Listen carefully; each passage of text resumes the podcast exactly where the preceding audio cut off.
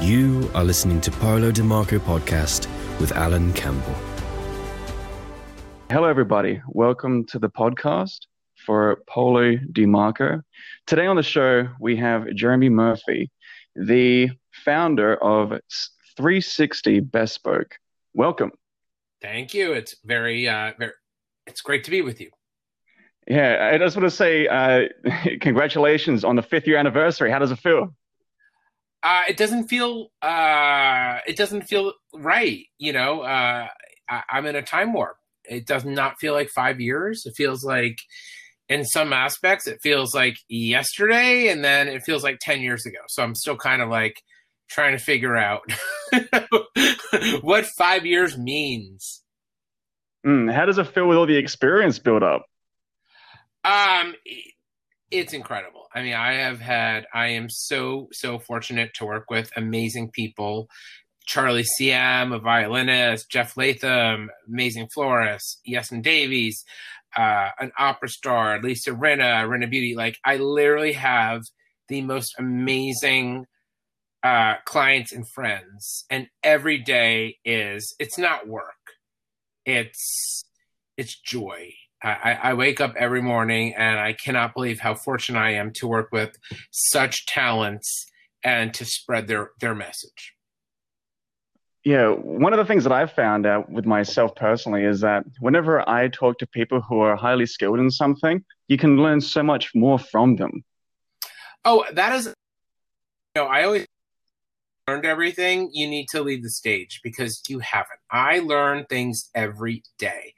I love learning. Um, you know, uh, one of the best pieces of advice I ever got was know what you don't know.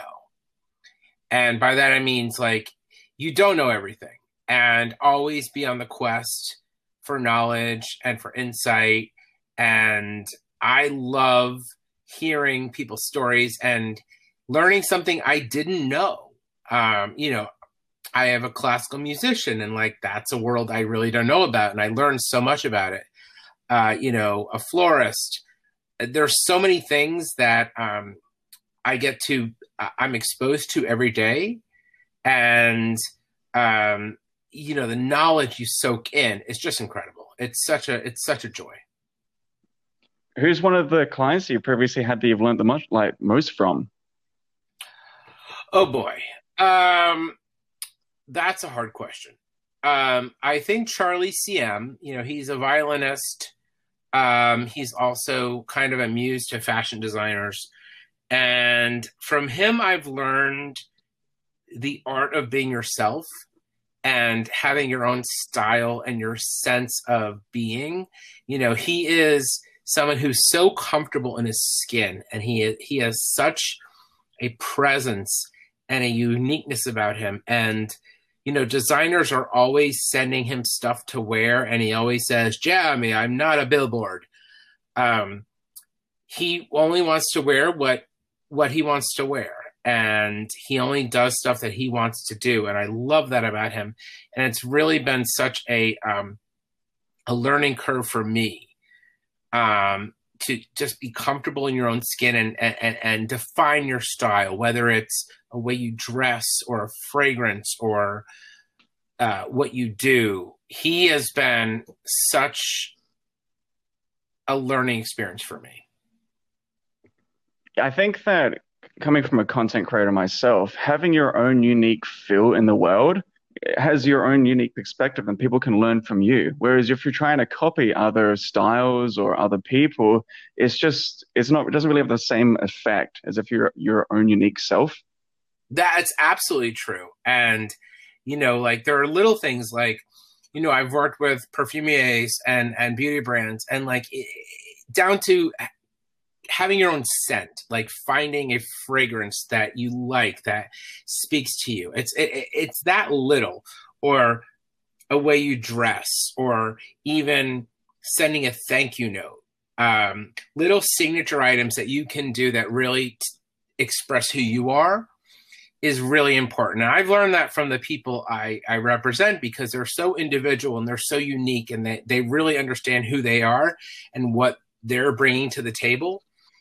And it's really I've learned from that. So I've learned, you know, the importance of being unique and having a signature and how that really defines you and and people remember that's how people remember you. Um and which one do you specialize in? Do you specialize more in like style or fragrance or um, artistic? you know i that's a good question. Um i started with artists and luxury and i've kind of branched out so now i do uh artists that's the core of what i do um, but luxury lifestyle um, startups. I love entrepreneurs. I love helping um, small companies and brands um, achieve brand awareness. Um, you know, I have very unique clients. I have some nonprofits. Um, you know, um, beauty brands, um, mm. influencers. You know, I, I I'm very fortunate that I have a very wide plate, but they all kind of fit into a brand. Like they're all on brand for me. Nothing's really surprising. Mm, mm. What about your style? Which one do you like to specialize in? My style, you know, it is constantly evolving. Um, you know, I'm a Tom Ford guy. Um, I've always, you know, when when he went out on his own and you know, he started menswear and it just spoke to me. It was so British natty. It was so put together and formal, but stylish. And it really spoke to me. So I kind of gravitated to him. And, you know, I'll I'll add flourishes here and there, but you know, I always believe um, better to be overdressed than underdressed. Um, of course, during the pandemic, we're all, you know, in our sweatpants, you know, like we're not at 21 Club or, you know, um, swinging from the chandeliers at, at the, the Carlyle, you know, we're all kind of at home. So, which has been really hard to kind of have any kind of style. Um, but yeah, that's kind of where I, I fall into it. Mm. How, how are things over in New York right now? New York is kind of in a weird spot. We're kind of on the uh, on the razor's edge in the sense that it can go one way or the other. So, you know, cases are going down. Say, you know, Cuomo, uh, Governor Cuomo has done an incredible job. He really managed this perfectly, not perfectly, but he very effectively. Um, New York City is you know, restaurants are are reopening, you know, 25%, 35%, which is great. Schools are reopening, but you know it can like overnight it, it can go the other way. So it's really hard to plan anything. Um, you just kind of wake up and see, okay, what's the situation today? And then you, that's how you plan your life. But, you know, making a reservation you know, two weeks later, uh, it might not come to fruition. So we're all kind of in like this weird bubble. Yeah, I hope that everything gets better over there. I've never been to New York, but personally, I would really love to go. It's, you know, I moved here 20 years ago and I love it. And, you know, New York is obscenely expensive. And one of the reasons why we live here, we pay to leave our homes. Like, you know, no one wants to stay indoors in New York. You're here to go to Broadway, to see friends, to eat, to drink, to shop. Um, and then COVID happened and we're all trapped at home, right? And suddenly it was like, wow, why am I paying this much money to be trapped at home? And so that's kind of a challenge because, you know, uh, what makes New York very unique kind of disappeared. And, you know, when you're paying 3000 4000 5000 a month for a one bedroom apartment and you're like, oh, I can't leave my apartment. Why am I paying this money? Um, so that's kind of been a, a challenge, but it's slowly like New York is slowly opening up. Like you can go to museums again and um, restaurants and you know Bergdorf Goodman is open and you know your dry cleaner and so it is kind of coming back to life but we're not sure how long it will last. Mm, mm. Well, I wish you all the best over there. Thank you. Yeah, yeah. Uh, so the first question that I'd like to ask you is: You were the vice president of communications at CBS and the creator slash editor of CBS Watch magazines. What gave you the idea for a 360 bespoke?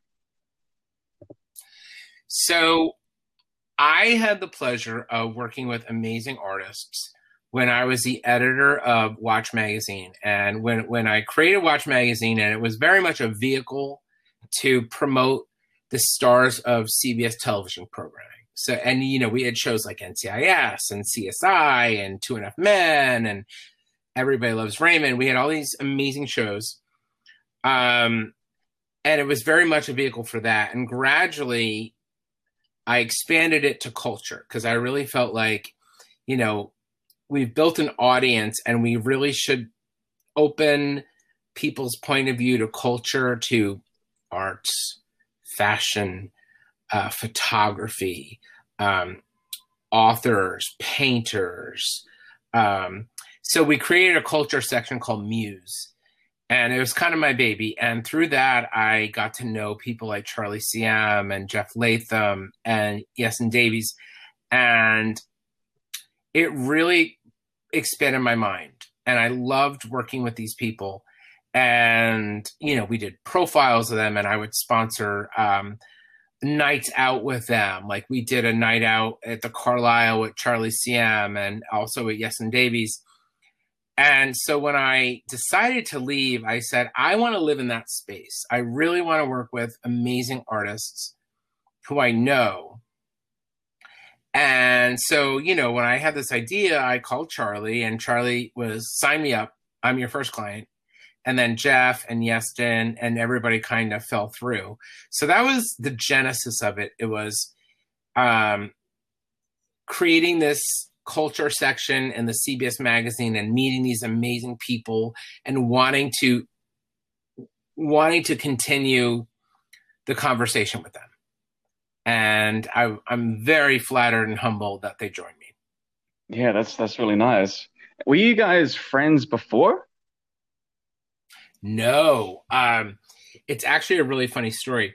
I was this is 2012, and it was January 2012, and I remember I was doing a, I was due to the the Surrey Hotel in New York City. I was doing a review of them for the magazine, and I um I went to this little diner before to have breakfast, and I'm reading this obscure magazine, and I read about this young violinist, and you know, impossibly gorgeous, and you know, perfectly, you know, perfect pedigree, and incredibly talented. And I said, wow, like this is the perfect person I want to feature in our culture section.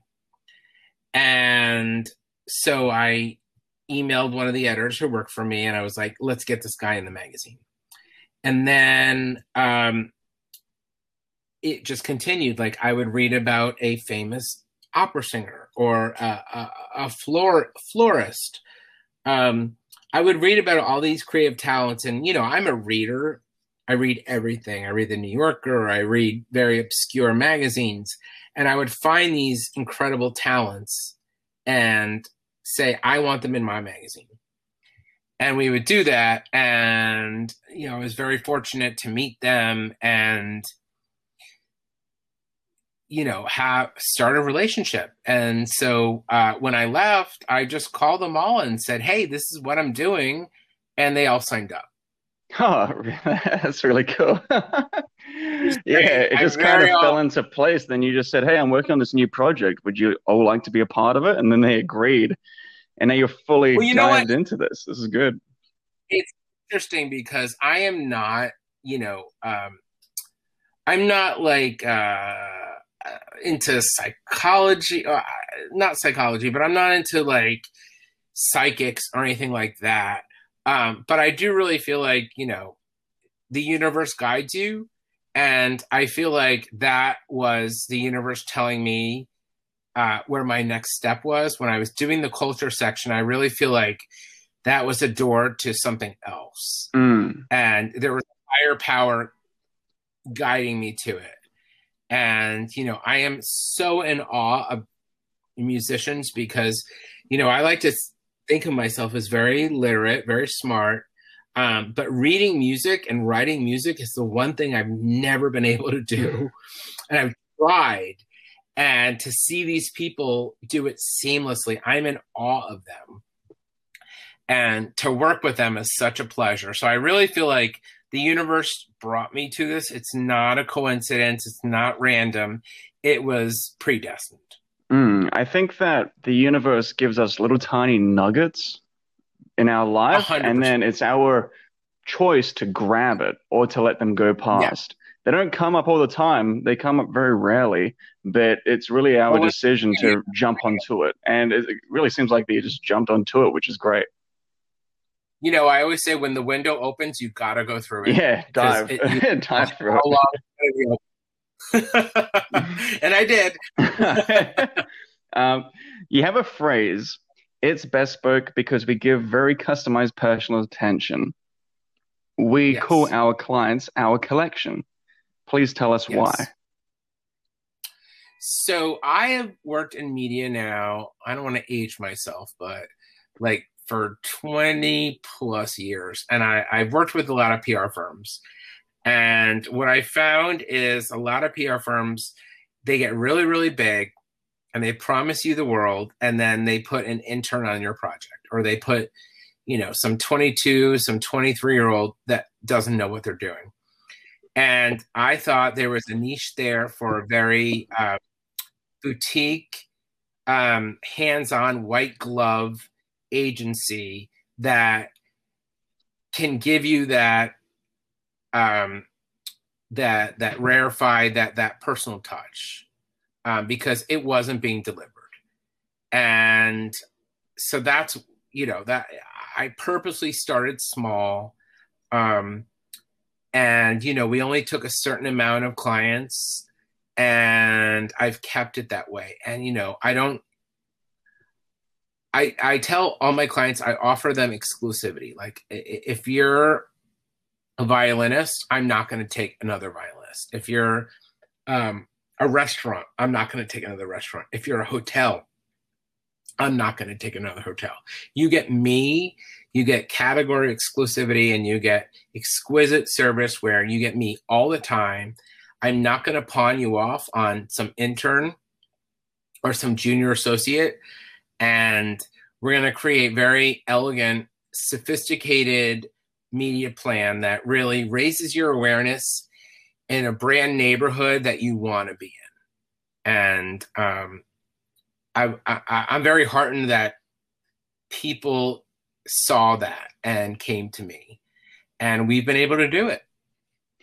Yeah, I from my experience, I feel that it's a really tough world for content creators because it's almost like you sign up, you pay the fee, and they just kind of put you into the background.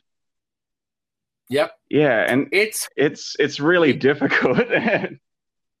you know, media is a tough business right now Yeah. because it's very interesting because people are consuming media right now at record rates. You, you think of people are constantly on their phones, they're on their computers, they're consuming media at such a speed that we've never seen, but the value of content has been so devalued that the people who are creating this content, great stories, great photography, great video, have been so marginalized. And, you know, the, their art is so um, minimized. And so it's this great dichotomy where you would think, you know, supply demand, you have all this demand, you would think the, the the value of what we do as content creators would be through the roof, but it's not. And so that's kind of a dichotomy. That's a real interesting um, um, uh, point that you made.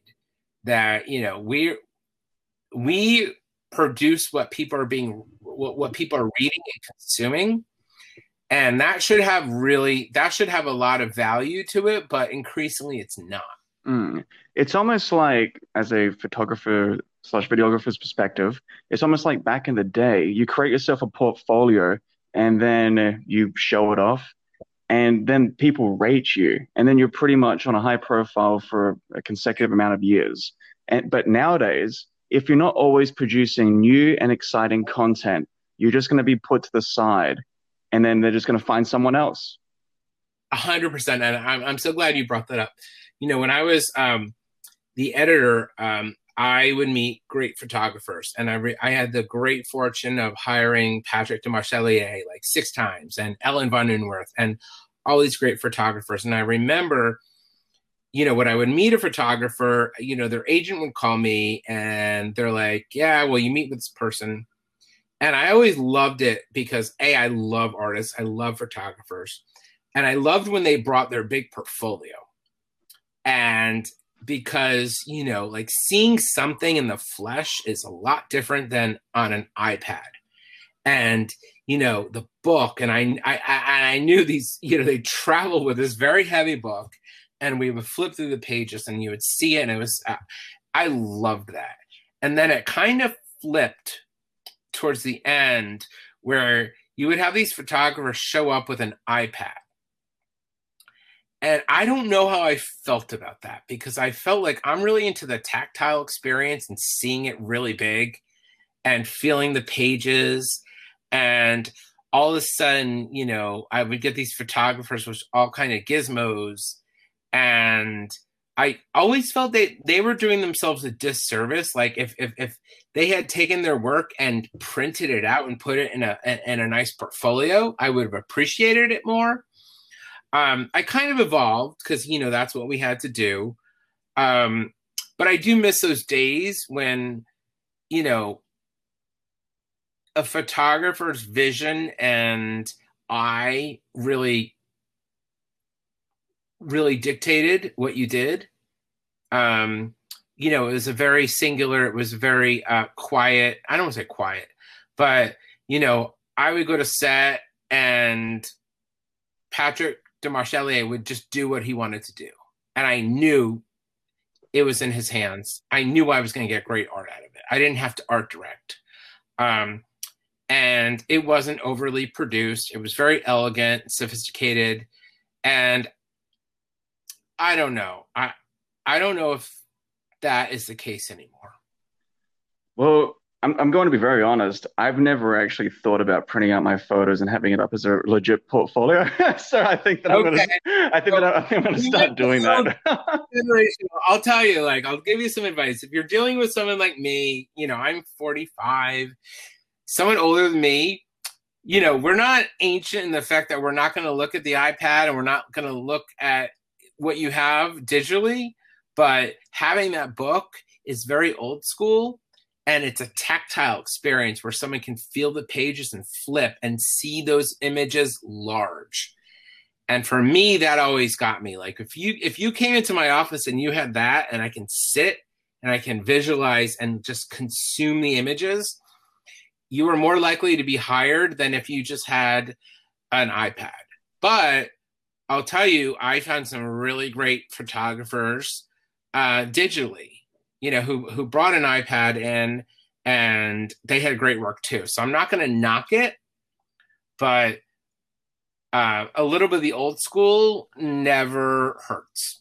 Yeah, it just has more weight and like boldness towards it because I don't know I don't know why I didn't put two and two together because I have one of those Instax cameras, the ones that print out the photos instantly.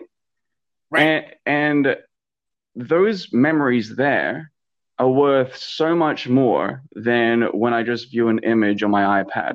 Even if it's taken with my, you know, thousand plus dollar camera, the little images that I've just taken with friends or, or, or of like scenery, the ones that are in real life that I can get to hold, they mean way more to me personally. Right.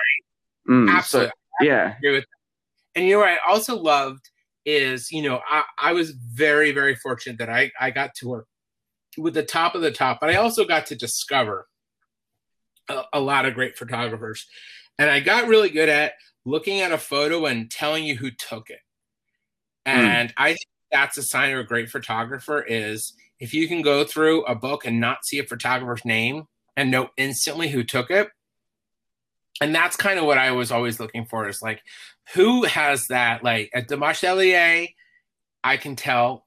Uh, uh, Ellen von Unwerth, I can tell. A Dick Avedon, I can tell. And then I would find all these young photographers, and I was like, they have it. This guy has it. I remember I found a guy named Ian Derry in London who was fantastic, and he had it. And then another guy, Kieran O'Connor, and another guy, Gilles Marie Zimmermann, and finding those photographers, whether they came with a, a, a giant portfolio or an iPad, um, finding those photographers who had a signature to their work, um, that's what I always looked for.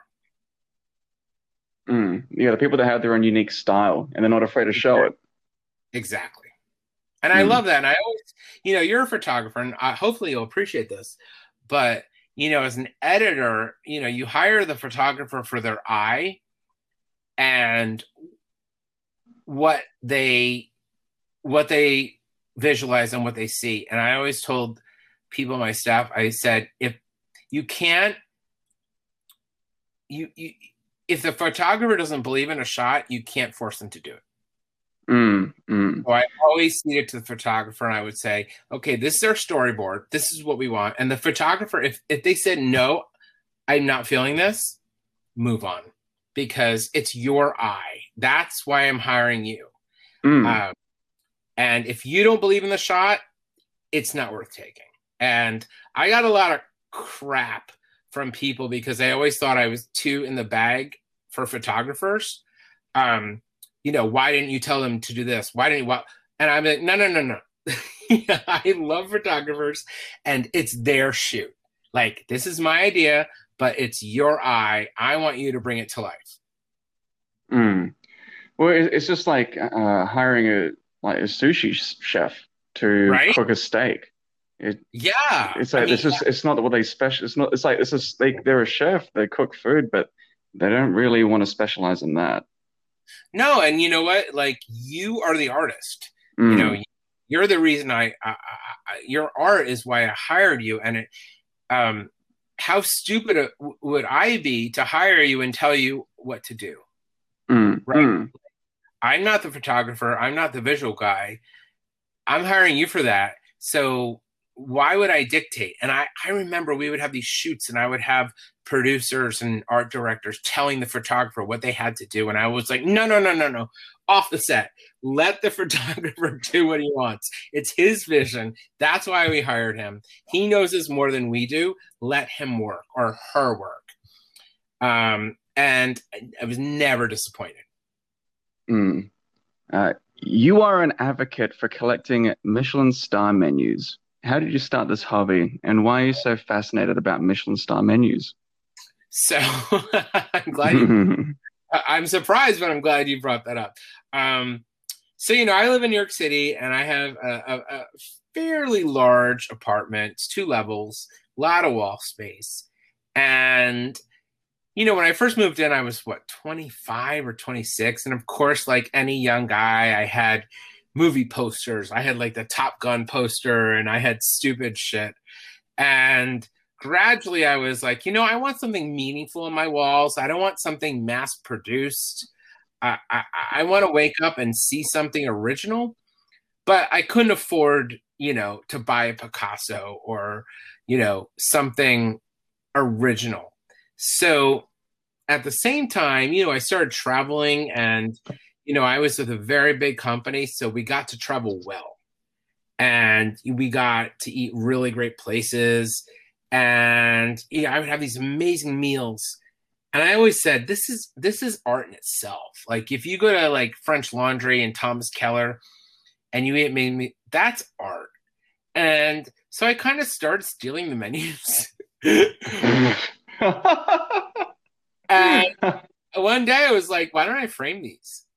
and I just started framing them. And either I would steal the menu, or sometimes I would be so bold and I would ask the the chef to autograph it. And I just started framing them, and I'm like, I think I'm past 200 now, And what I love about it is every menu on my wall, I can tell you the date, who I was with, what I had, and who the chef was. And so everything's original. And it's almost like a time capsule on my walls. And it's original and it's personal. And, you know, I have many parties and everybody's always fascinated by it. And so, you know, when Mike did a story on it and Polo DeMarco, I was very flattered. Um, and I didn't realize how unique it was. Um, I thought, well, doesn't everybody do this? Nobody does this.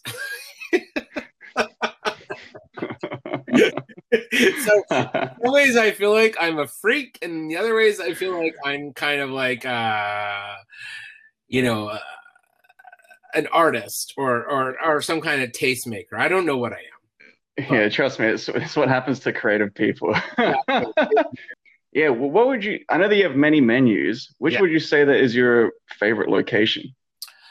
Oh boy. Um so I love Paris. And I think the best food in the world is in Paris.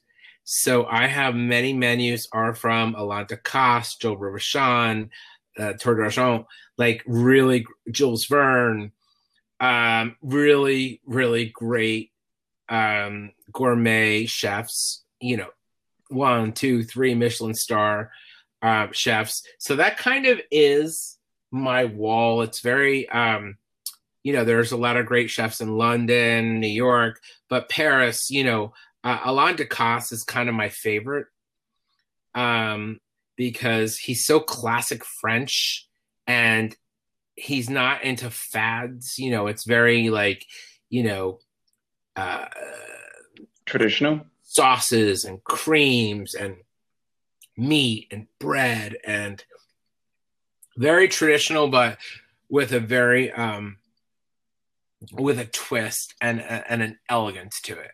So um i would say predominantly like Alain Ducasse but you know i'm also kind of uh, a dichotomy in the sense that i love comfort food and i love a good grilled cheese sandwich. I love a good burger. And so every once in a while i'll find a hole in the wall in new york city that has the best burger and I'll be like, "Can I still can I take this menu?" And they're looking at me like, "Dang."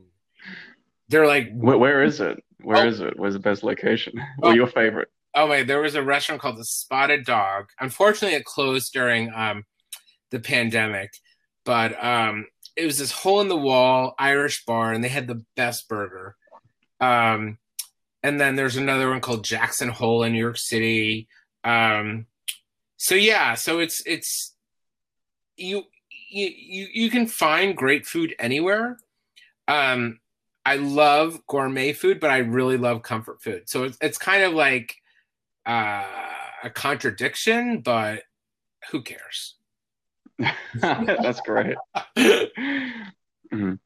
You said you understand the sensibilities of American media, Yes. and that is the key difference when you sell your services to Europe-based brands. Mhm. What's the major difference between Europe slash American branding? Um, okay, so American branding is all about consumers, and it's it's very much inclusion. It's very much we want everybody to uh, experience our brand and experience our products. European brands are very much exclusion. They want that rarefied air.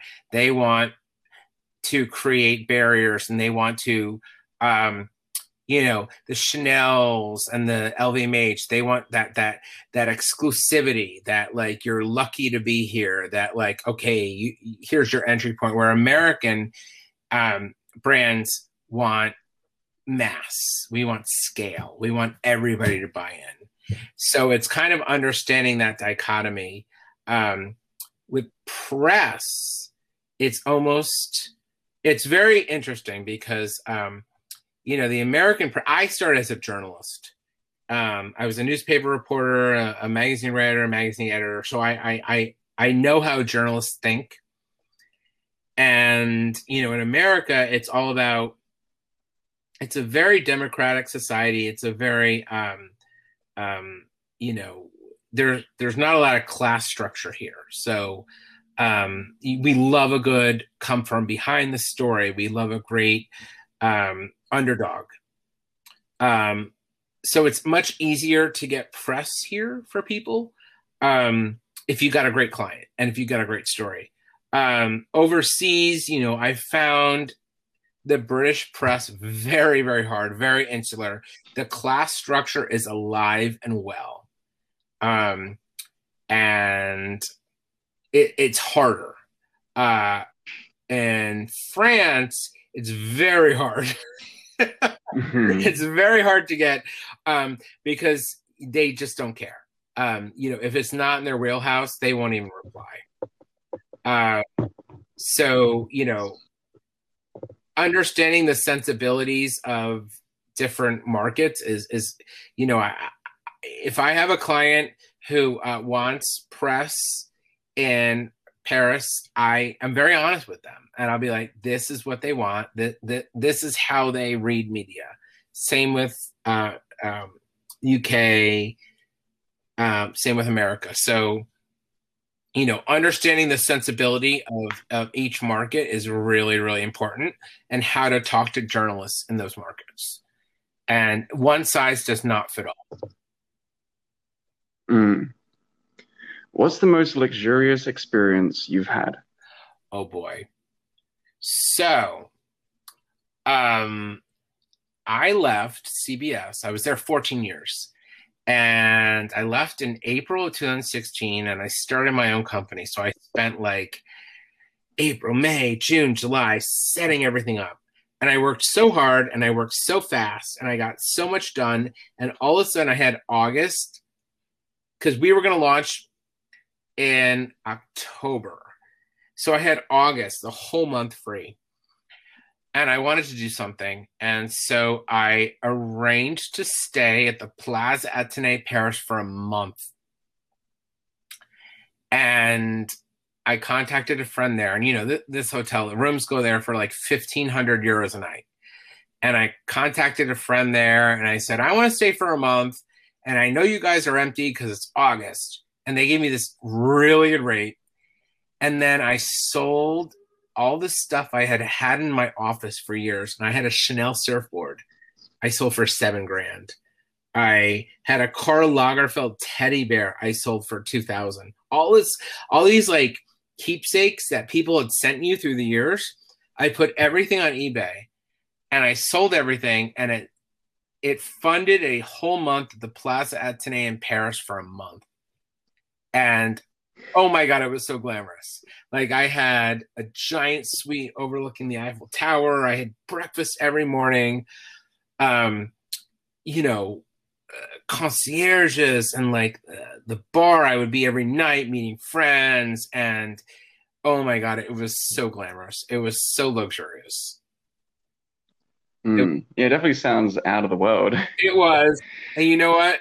Entire time I was like, I will never do this again, so I'm going to enjoy it because I don't know if I could ever do that again. Like, when in your life do you have a month completely off and you're able to sell enough to fund it? That never happens. so I just did it, and I had the best time. I, I, it literally, it was. Um, I made friends. I did great things. It was I I would never trade it for the world. Mm, mm. What's a piece of advice you can give to the young adults trying to get into this industry? Wow. Um, that's a loaded question. Um, okay. So, what I tell PR people is spend a year in a newsroom because to be an effective PR person, you have to understand how journalists think. And to understand how journalists think, you have to be in their environment. So take a low paying job as a, as a desk clerk, as a, as a reporter, understand your audience. Um, that's what I tell PR people. Um, I always believe, like, my motto is to, I always say, pay it forward. And by that I mean, is like, um, do something kind for some somebody don't expect it in return, but expect them to do it to somebody else. Uh, Mm, and I mm. really feel like it it creates a chain effect. Like I've you know I've lent people money, I've I've given recommendations, I've done this, done that, and everybody comes to me and they're like, oh, we want to send you flowers, we want to we want to take you out to. I'm like, no, no, no. Why don't you do that for the next person? Like, pay it forward. And I feel like that's really important. That's I've always abided by that kind of uh, rule of law. when did you start doing this? I, you know, I started doing that early because I had been, I had benefited from that early in my career. And I was like, all right, I need to pass this along. And I remember one time um, I had written a story. This is, I was a newspaper reporter and I'd written a story about Dominick Dunne, you know, the famous Vanity Fair writer. And somehow he got the article that I'd written about him. I mean, I was this tiny newspaper, and someone sent it to him, and he sent me a note and saying how how flattered he was. And okay, I was 24 years old. he sent me this letter, incredibly gracious letter, and then I wound up going to lunch with him. He took me to lunch. I'm now 26, and that always stuck with me. So for me, it's always pay it forward. Like if I can do something for somebody, I'll do it and I don't expect anything in return. The only thing I expect is for you to do it to the next person. Mm. That's pretty much what I do with respect and treating people nicely. Isn't that it, you know what? I'm so glad you said it. it. It's so funny to me that people think that's novel, like that's surprising. Isn't that what everybody should do? Like people Yes. say I'm nice to people, aren't I original? I'm like, no. Like, why is that unique? yeah, it's just like I like being around you because you're just so nice. It's like, shouldn't everyone be like, this? What's happening original? here? Why, why is that your thing? Why is that your brand? I'm nice. Yeah, it's like what a style. It's like you have a nice style. Right? Like. Like I'm always fascinated by like, you know, people like, oh, he's really nice. Um, shouldn't everybody be? Like, why is that a thing? Like, tell me if someone's mean, and then I can be like, okay, I know how to act. But someone being nice is, you know, is that really your sale point? Yeah, well, I, I think that it's basically carrying energy and giving it to Right. people. So I think that I think that we're all batteries and we have all this energy, so we can either send it off as positive or Mhm. negative. So we could either talk negatively and, and work in this emotional structure or be extremely positive and then work in that structure. So both of the sides have negatives and positives, but it's truly up to ourselves to, you know, help out somebody if they're in need or if someone wants a helping hand, let's let's do something in a positive act. And then in that in that return, it's like they want to. It's like it's like it recharges themselves as well. That it's like, well, this guy here treated me with such respect. I feel better about myself. hundred percent. You know, you're an artist, so you know that you know we're all intuitive, and we can read energy. And I've I've noticed, especially with artists, and like yourself, and you know, you're on set, and um, the energy on set is so important. And you know, I always said, you know, if the photographer is not feeling it, the energy's bad. I have failed. Um, because people do bring positive energy and they bring negative energy. And for me, it was up to me as the editor to make sure everybody was emitting positive energy. Mm. What I normally do is that I normally meditate for about uh, 10 to 15 minutes before a shoot. And then I and then I, I get a set list of what I'm supposed to be doing. And then I just put on noise canceling headphones, put music that I feel that, that I'm passionate with and that carries the energy of the, the set list. And then I just dive straight in. Absolutely.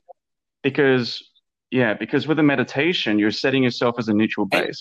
And then when you have and then when you have the music, it really sets the tone. And then if anybody, because you know, it's like if you're working with a massive group of people, what if someone's had a tragedy, or what if someone's just gotten bad news? Then they're not going to be happy. And if someone's saying, "Hey, you're killing my buzz," it's going to make them even feel worse.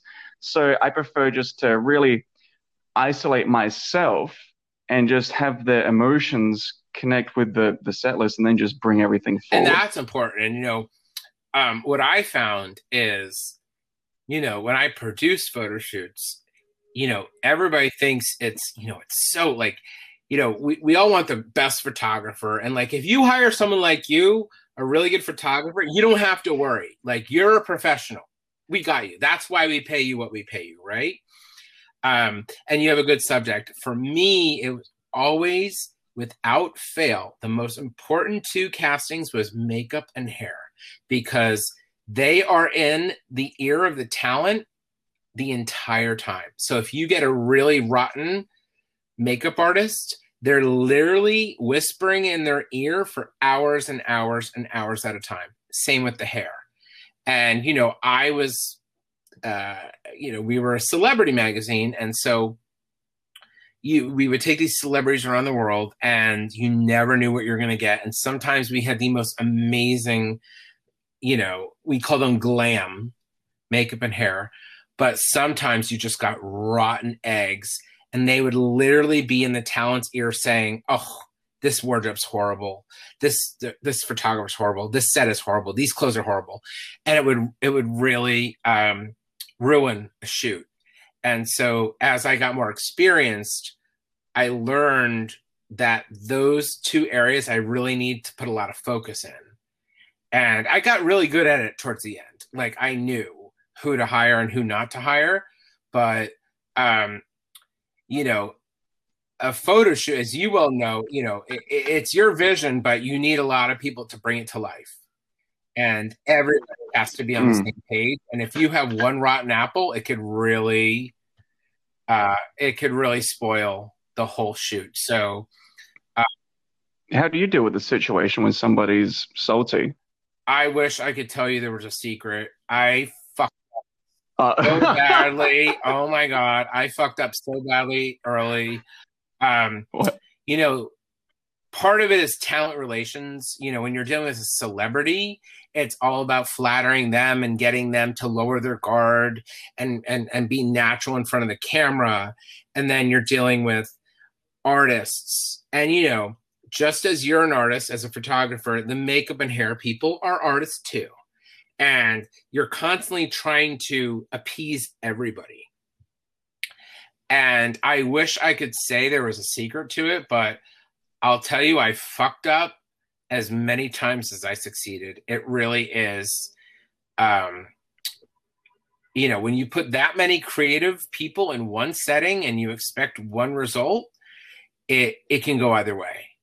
Um, you know, the good thing is, is like you know, as we as I got more experience, you know, I remember when I was hired Patrick Demarchelier, his agent would be like, "No, no, no, don't worry, we're going to hire everybody ourselves." So he would come with his makeup, hair, and and I didn't have to worry about it. And it was professional to the core. Everybody was on the same page. Everybody was perfect. The images were perfect. That that the shoot was so efficient. Um, but you know, he was seventy five thousand dollars a day, right? Oh my you know, that's god! You, you, know, that's what you pay for. But then I would find, you know, some up and coming photographer, and you know, it's like, you know, I don't want to talk trade, but you know, 5,000, 6,000, whatever. And you kind of really have to kind of uh, do patchwork of like, we like this makeup hair person, we like that um, stylist, and you're kind of putting things together and you're hoping it works, right? And sometimes it's magical, but sometimes it's a nightmare. And um, you just learn. What about now? Do you have a preferred team that you like to work I with? do. I have my go tos. Um, and that has mm. come from like, look, I'm 45 right now, so I've been working in media for 20 years now. To actually almost, you know, I started when I was 18, so a lot more than 20 years. So I do have my go tos because I'm comfortable with them, and um, you know I know the the best stylist. I know the best uh, makeup and hair person. I know great photographers, and I also know how to bridge them, and I know how to introduce them, and I know how to get them to work together. Um, because you know left alone they might not like each other but with me in the middle and smoothing out the edges and getting everybody on the same page they will so um yeah so it really is it, it takes a deft hand Hmm. If you were to go back in time and talk to your 18 year old self when you first began, what would you say? And like, what advice oh would you boy give? Um mm, that's a good question uh you know um and i hate to say this because it's probably not what you should say it was but college was a waste of time uh, I spent five years in college. I did the five year plan, and it really was a waste of time. I didn't learn anything. Um, I made some really good friends, and I was the editor in chief of my college newspaper. But um, I probably would have moved to New York right after high school and started my career instead of spending five years in college. Um, you know, there is something of I always believe that you, you can't teach talent, right? Like you're a photographer, you have a good eye. You can't teach that to somebody. That's the talent you're born with, right? Like I'm a writer, I'm an editor. I can't teach that. That is something you're born with. It's it's the same as being blue eyed. It's the same as being five, six foot, seven foot tall. That is that comes with the package. You cannot teach that. And you know so how however many years you spend in college you can't teach a writer how to write i remember we would do these shoots with uh demarchelier and you know of course he is who he is he would have a team pre-like the set for like 30 45 minutes and he would come and he would look around and he would literally go to the lamps and say no do, do, do, do. and he would you know, move light bulbs and he would move a light. Like he knew lighting so well. And I remember he was shooting a portrait for me. I was very lucky. And I'm sitting on the stool and, you know, he looks at me and then he literally circled me three times and he goes, I know how to shoot you now. And Mm, that is talent. Like you cannot teach that in mm, school. mm. And so what I was saying earlier is I would not have gone to college because I already had that talent. I already knew I could write, I already knew I can edit. And I went to college basically to satisfy my parents who, you know, you have to go to college. And I did it. And it's almost like a waste of five years.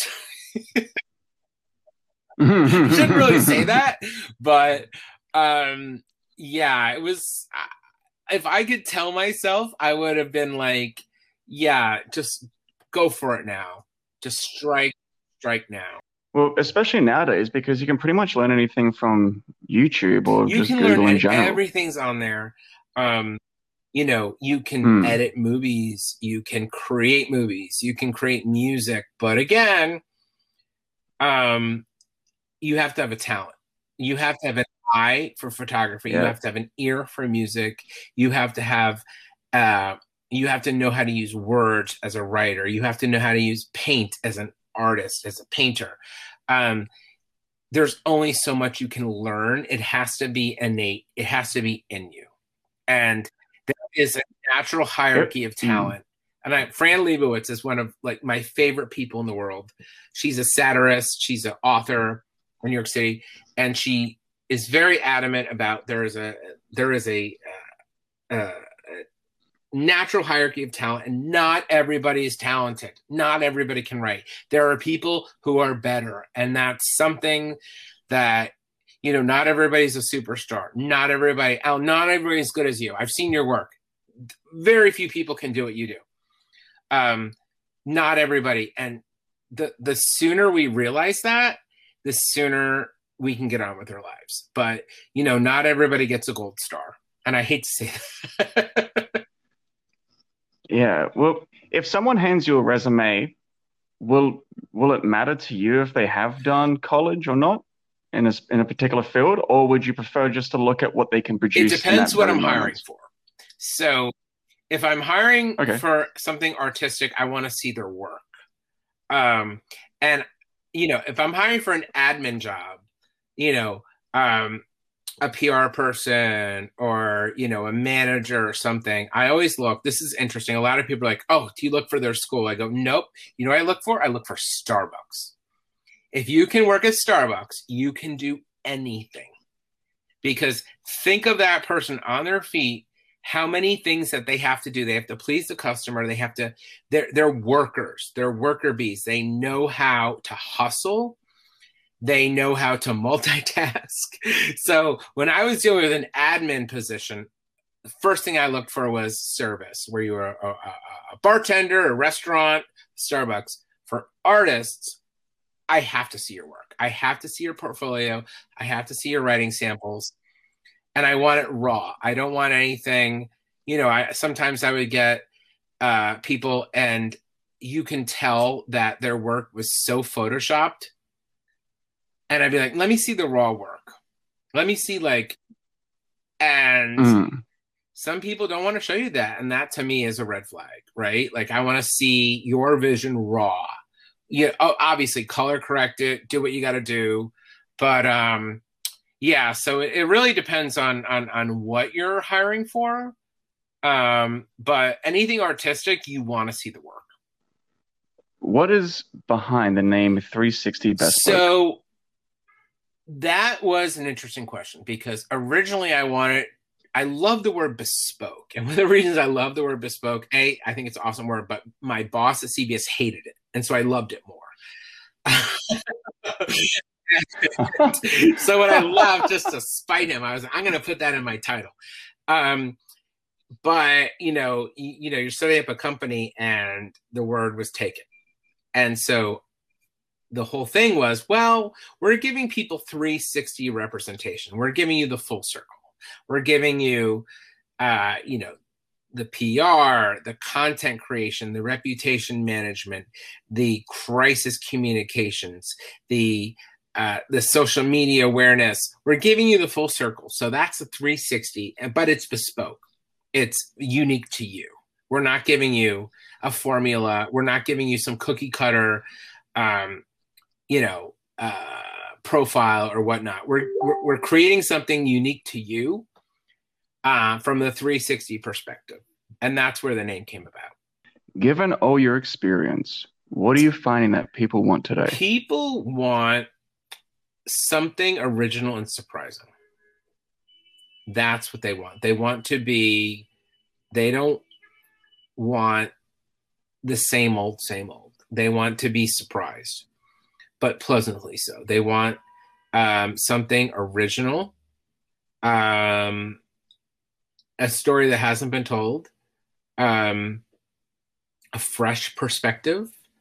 Um, you know, they they, they don't want to be dictated to. Um, they want to feel like they discovered something uh, themselves so you know that's what i try to do with my artists is what's new what's new that we can bring to people that will make them smile or perk up and surprise them? And you know because there's so much content now. There's so many things um, begging for your attention. And if you can do something very sophisticated and surprising and uh, you know, something that's a joy to their ears or their eyes, you'll get their attention. And I think that's what people want, especially now, you know, uh, with COVID, after a year of living indoors and not seeing anybody, you know, there's such a pent up desire for escapism, for um, adventure, romance, travel. We want those, you know, uh, those heartfelt things. Like no one wants anything gritty anymore. No one wants anything based in reality. We all want to imagine. I'm very excited when everything opens back up because I honestly feel that it's going to be like the roaring 20s, like in 1920s. It's going to be this new boom where everybody's just super excited to reimagine their lives and go know, into like their I- new I- ventures. I'm so glad you said that. I actually used that term "roaring twenties with somebody. Said ah, it really? is absolutely going to be that. Once everybody gets the vaccine, we have been pent up for a year of not seeing our friends, and you know we're humans. We we like each other's company. We're communal people. We love eating, laughing, drinking together, hugging, dancing, and we haven't been able to do that for a year, right? And once we can, oh my god, it is going to be the Roaring Twenties. Well, one of the things that I really focus on because of the pandemic is I take a lot of multivitamins and I also have a lot of juices because I want to maintain this health inside of me. So if I do become sick, I want my body's immune system to really be able to cope with it and then yeah, move no, forward. like I agree with that. Like, uh, I you know I take a lot of vitamins.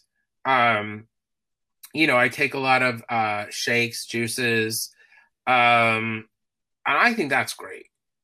Like, I think you know there are so many little things people can do to live healthier, and you know, um, I applaud you. Like, you know, if you can find some kind of regimen that makes you feel good and productive and healthy, do it. Well, personally, I normally work out for uh, two to four Okay. hours a day because I'm trying to become a bodybuilder, and and I already have like all these juices and, and health food supplements, but I'm Right. I'm mainly doing it just so I can feel good, so I can feel positive, and I'm just always wanting to keep on that momentum, and having I'm not, I'm not vegetarian. Uh, I used to be for a little bit, but yeah, just just being clean Mhm. and and feeling like nutritious. How, how do you normally cope You know, it's interesting Do you you follow a particular So, diet or um, anything? Last year, you know, the pandemic, I kind of, you know, had a had kind of an off year. Um, you know, I, I I didn't react well to the pandemic. You know, a lot of stuff changed for me, and so um, I was not as healthy as I should have been. So uh, 2021 came, and I made a conscious decision to to to be more healthy. So I investigated some vitamins. So I take vitamins in the morning, and I take vitamins at night, and I drink a lot of water, and I try to eat every three hours, like mini meals, kind of like uh, not intermittent fasting, but grazing. Um i avoid you know I, I took certain things out of my uh my diet. Um and it's made a difference. And especially productivity like so i am an early riser i wake up at like five or six or seven and i get so much work done in the morning and for me that's so important and i actually have a i actually made a, a, a regimen where you know i wake up i make the bed i go down i feed the cat like i literally have a to-do list in the morning and then I have vitamins and water, and it's made a difference. I mean, I'm not. I really need to get back to the gym. A lot of gyms here have closed, so um, I mean, I applaud you for working out that that uh, religiously. I mean, that's amazing. Um, maybe I'll get there, but um, i i actually have made a point to be healthier this year. Well, if we ever Yeah, catch up, we'll definitely be able to do a workout. That's for sure. that. I love well, yeah, yeah. Well, like, it's it's really funny because I just do it for fun. Like, I, you know, there's this end goal, but really, the more that I do it, the more awake I feel, and the more in the moment and in the present I feel as well. If I'm, I don't really like running, but if it's weight training or, or doing deadlifts or, or squats or or whatever to do with fitness, it just makes me feel so much in the present. Because if I don't do those sets, then I'm either thinking about something else uh, that's not even needed. So if I'm just in the moment and just like, okay, I have to get these out right now, you're just under all this like stress with your mind and body, Well, and that's then the thing is, afterwards like, you you know, just feel so Equinox, euphoric.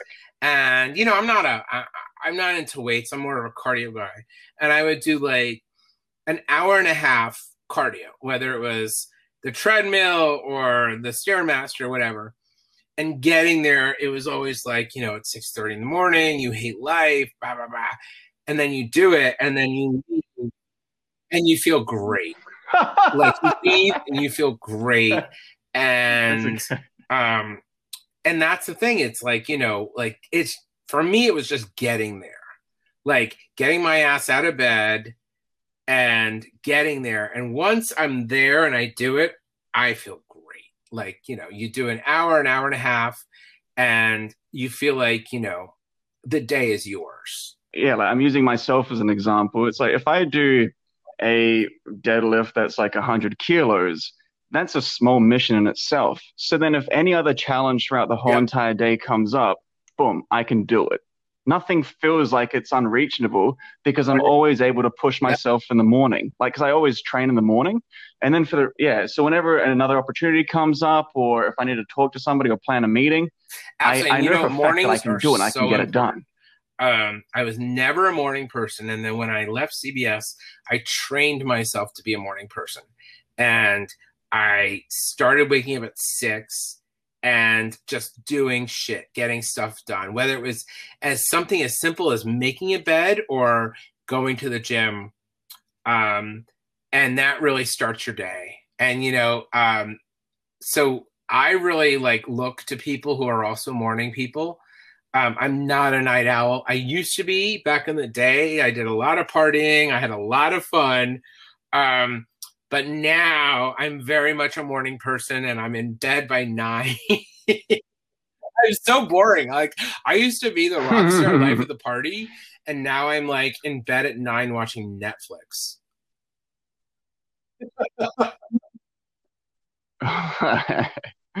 that's that's what happens. So uh, so what's in the future uh, for you? Uh, well, a lot and of things. So, um, I uh, this is a great story. So 11 years ago, I wrote a TV script, uh, a script for a series, and I uh, tried to, you know, I was at CBS and I tried to get it around, and no one really cared about it. So I put it on the shelf.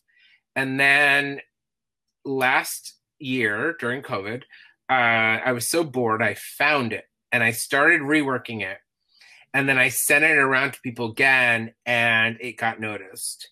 And some very, very big name um, read it and uh, called me, and he's going to produce it. And they're now bringing out to studios and networks, um, which is amazing. Something I wrote 11 years ago. So um, I'm really excited about that and then you know my company is celebrating five years which is really cool. I'm very uh, very proud of that. I mean i didn't you know when i started it of course you know you think you're going to conquer the world but you know five years is a big deal as a small business. So that's cool. So yeah there's a lot of exciting things. Fantastic. Yeah, that sounds really exciting a, with the tv show. Uh, is it a tv show a 13 or? episode uh, cool, saga. Cool. uh kind of um the Italian Renaissance uh, in the modern age. I can't say more, um, but it's something that we think like Netflix okay. would love, Amazon would love. Um, you know, it's set in Florence and London. Um, we have a, a, really big actor attached to it. So uh, I'm incredibly excited about that. Um, yeah. So you know, um, you know, it's nice to have something right. positive this year, right?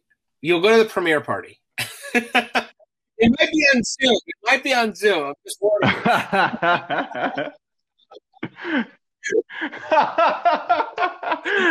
well, I'll be excited anyway, so really, no problem. I'm excited for it, you. It was so, such a yeah. random. I never expected. Like I said, I wrote this 11 years ago, and I dusted it off uh, during COVID, and I sent it out just randomly. And the stars were aligned and someone important got it, and then the rest is history. Thank you very much, Jeremy, oh, for, for having me. Have, this has been like the highlight of my week. I love podcast. It. Awesome. Same here. Thank you. Absolutely. Take care.